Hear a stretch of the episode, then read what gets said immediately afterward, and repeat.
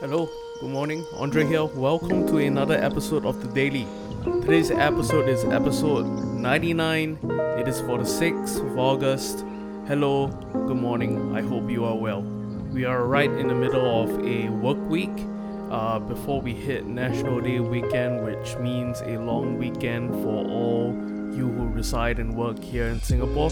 And so I pray for you this day that you will press on ahead, whatever challenges are in front of you, whatever stuff you have to work through, whatever it's causing you, maybe anxiety and worry this day. I pray that God will give you peace, strength, and grace to press on ahead. I think of that line of scripture from 1 Corinthians 10 where Paul writes, No temptation has seized you except what is common to men and God is faithful. He will not let you be tempted beyond what you can bear. But even when you are tempted, He will also provide an escape so that you can stand up under it, or in some translations, endure it. So I pray for you this day for a godly endurance, a divinely inspired and fueled endurance to press on and finish well.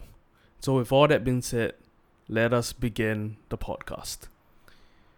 Well, a few weeks back, I turned 30 years old. I know it may come as a shock to many of you because you would have thought that I'm really well into my mid 30s because of how aged I look and how you know old I dress sometimes. But yes, I just turned 30 on the 2nd of July, and uh, it's a brand new experience. The world of 30 uh, seems uh, you know oddly similar to my late 20s. But anyway, you know, I turned 30. Uh, at the same time, this is a big year for me. Uh, you know, many of you know uh, my wife Amy. Uh, she's pregnant. Uh, we're about uh, you know two weeks into her second trimester. Uh, she's doing really well, all things considered, and so we're really excited for our first child to come into our lives uh, sometime in January of 2021. Uh, at the same time, this year marks my fifth year in full time ministry. Uh, my fifth year since I've been back from my time of training in the US. I've been back for five years uh, from the 1st of July. And it's been a really interesting period of my life, you know, with uh, stepping into my 30s, uh, um, becoming a father real soon, and also um, five years of ministry. Now, the way I'm wired is I often like to uh, block up my life in five year blocks. Now, I've done so uh, since I was 20, and this has been really helpful for me because I'm the kind of guy that second guesses a lot and am largely fearful of long term commitments. And so I like to plan my life in five year blocks, you know, make a commitment year one and stick through to it for five years.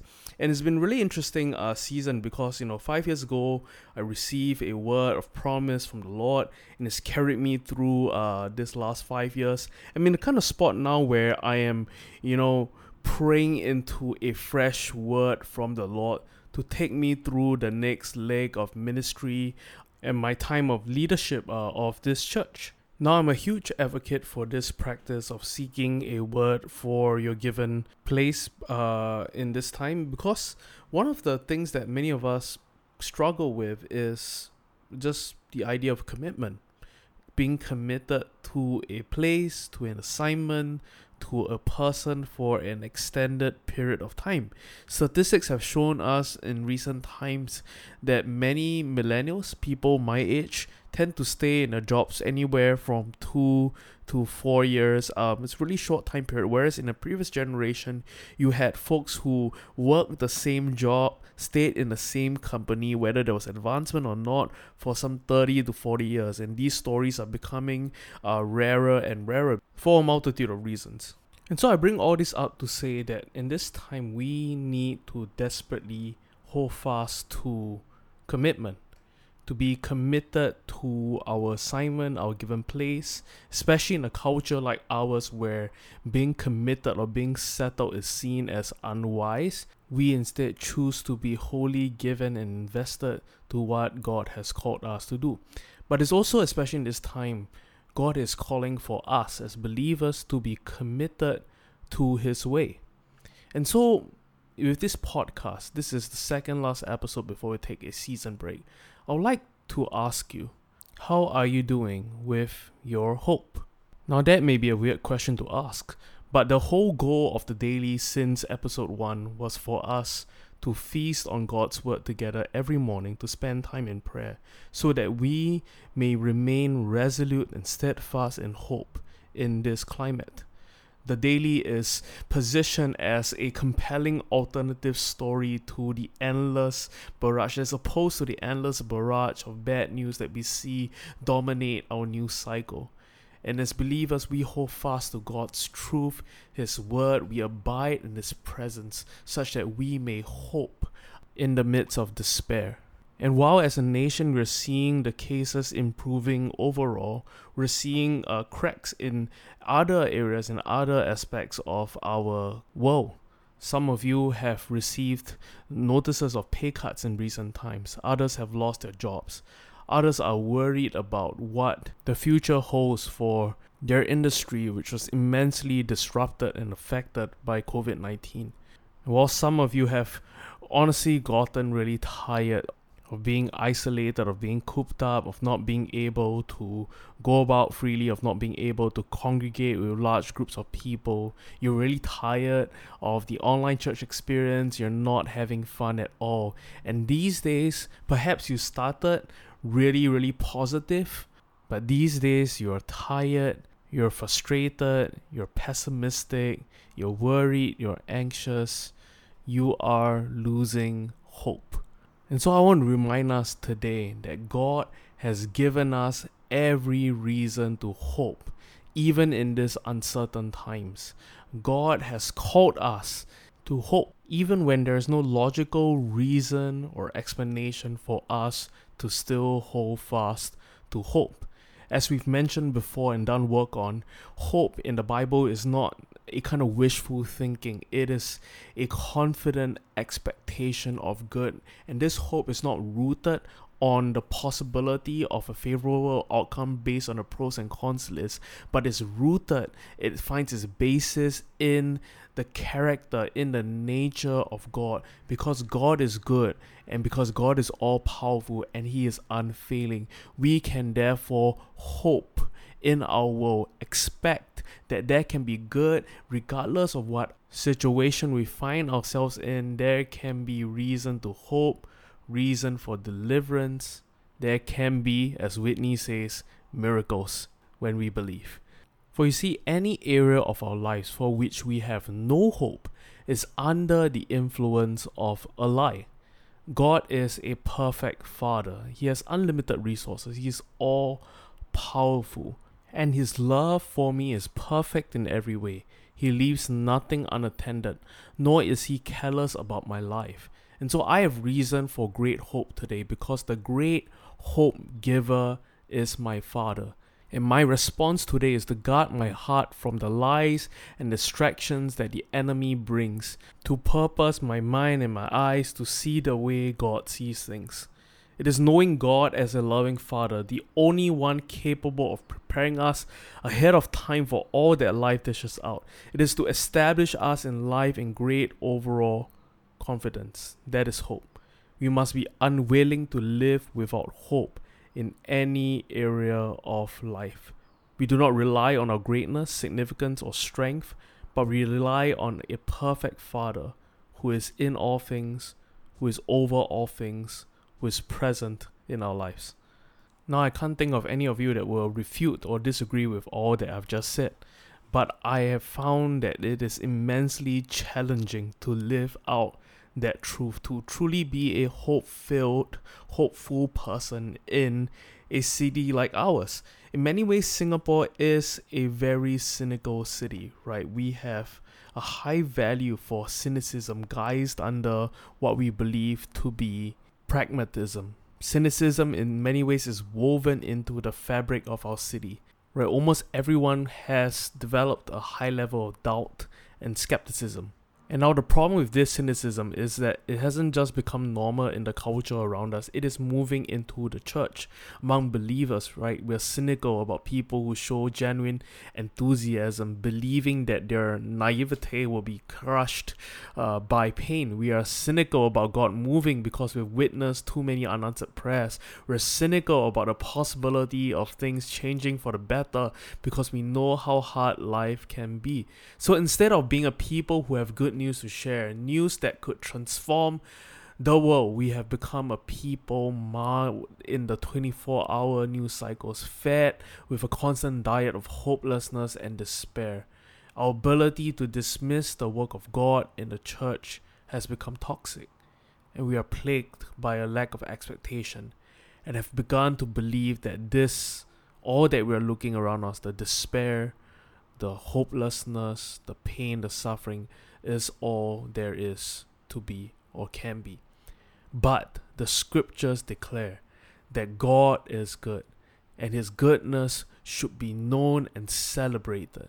And if we slowed down for just a minute and broke away from the cynical feats every now and then, perhaps we too would be surprised by the work of God in our lives and in the lives of others around us.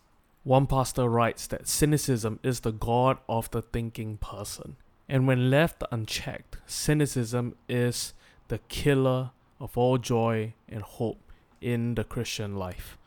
Now, scripture has its share of cynical characters who run through the grid of despair. The Bible has Sarahs who laugh at God's promise, it's Elijah's who have eyes to see only God's enemies, and it's Thomas's who resign themselves to death. But more properly, the people of God are a people of hope. They're a sort who lock eyes with our love, with our world's fundamental brokenness and problems, size it up from head to toe, and still would step in to face it. Abraham looks at his barren wife, and it says in scripture that in hope he believed against hope that he should become the father of many nations. Habakkuk sees the the Babylonian hordes coming to destroy his people. And he says, Still I will rejoice in the Lord. I will take joy in the God of my salvation.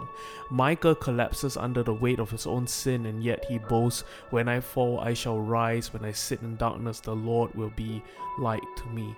Now, each one of them knew what it was to stand neck deep in brokenness, in despair. They felt the tension between God's promises and their seemingly hopeless circumstances, and yet they still chose to hope that God could give them life. He could bring about good in their circumstance. By faith, they banished despair as they grasped onto the assurance of things hoped for, the conviction of things not seen. In other words, they were people who saw reality as it really is. If you were to peel back the layers to get to the heart of reality, you wouldn't find a black hole of brokenness. You will find the God of hope. You will find the God who gives children to barren women, the God who welcomes young widows, the God who fills disillusioned prophets with joy, the God who pleads the cause of his sinful people. And if you keep on looking, you will find the God who entered the very dungeon of hopelessness in Jesus Christ, and three days later, he broke open the door. Hope then is not the kind that blindfolds itself to reality. It is the kind that looks at a newly sealed tomb and says, The story is not over, there is more. This is not all there is to it. As Bill Johnson puts it, hope does not deny the existence of a problem, but it denies it a place of influence. And so, coming back to the question, are you hoping today? Are you rejoicing in confident expectation that good is certainly coming your way? Are you assured in the Father's love, goodness, grace, and kindness that is for you this day? That whilst the storm may be raging around you, you can have a kind of transcendent peace to stay in a place of rest and ease, even in the midst of chaos. If today you lack hope and you are uncertain, perhaps you have been uh, dragged in by the wave of cynicism that is all around us. The invitation of Scripture is for us to once again rise in hope.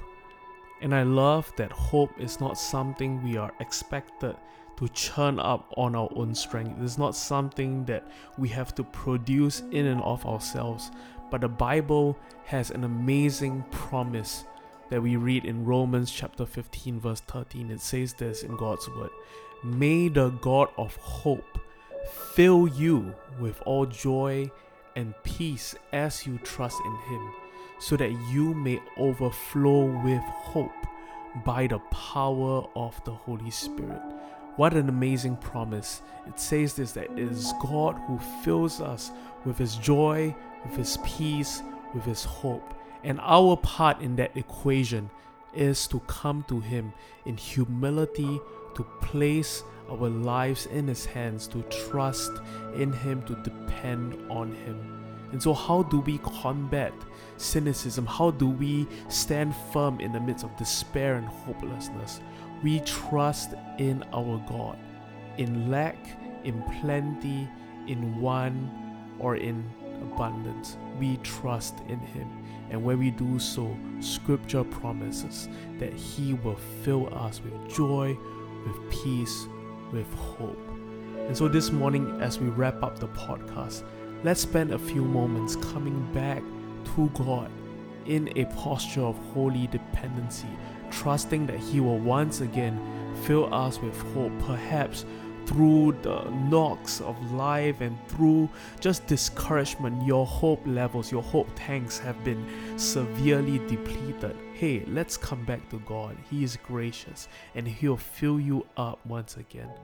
So, this morning, I invite you, wherever you're at, to put your hands in front of you in a posture of receiving.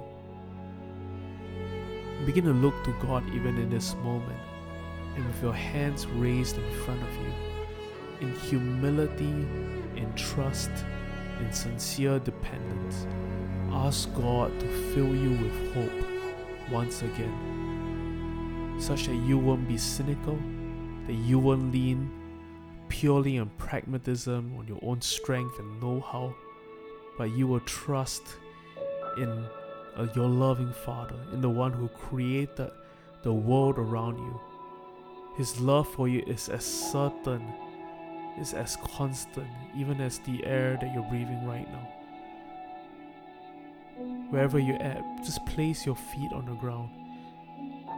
And that certainty, that stability you feel, God's love far exceeds that. His love for you is so constant and consistent.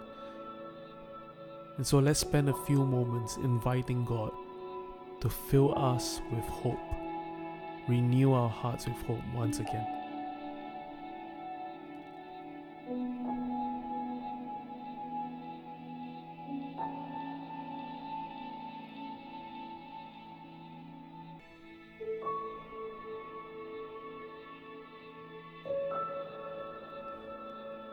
Awesome. Let me close off in prayer as we wrap up the podcast. Father, we thank you that you are the God of hope. In you, we don't find despair. In you, we aren't grieved. But in you, we find joy, we find peace, we find hope. And God, we profess our weakness even in this day, that we are prone to despair. We are prone to cynical thinking. We are prone to hopelessness. And God, we ask in humility, fill us once again with your hope so that we may abound in joy and peace in this time in our world. Help us, O God, to be resolute in your ways, to see things the way you see them, to think the thoughts that you think. Help us to diminish, to cast aside thoughts that are not in sync with your kingdom. God, we ask that you give us the grace to do these things. We lean on you this day. Help us. In your name we pray. Amen. Thank you so much for tuning in to yet another episode of The Daily. I'll have one more episode for you tomorrow, episode 100, before we go on a season break. Have a great day at work. Grace and peace. Hey, thanks so much for tuning in to the daily podcast. We'll have fresh new episodes out for you every weekday. If you like what you're hearing and want to check us out, uh, you can look us up on our website www.thecity.sg or check us out on our various social media platforms. We'll see you at the next episode. Peace.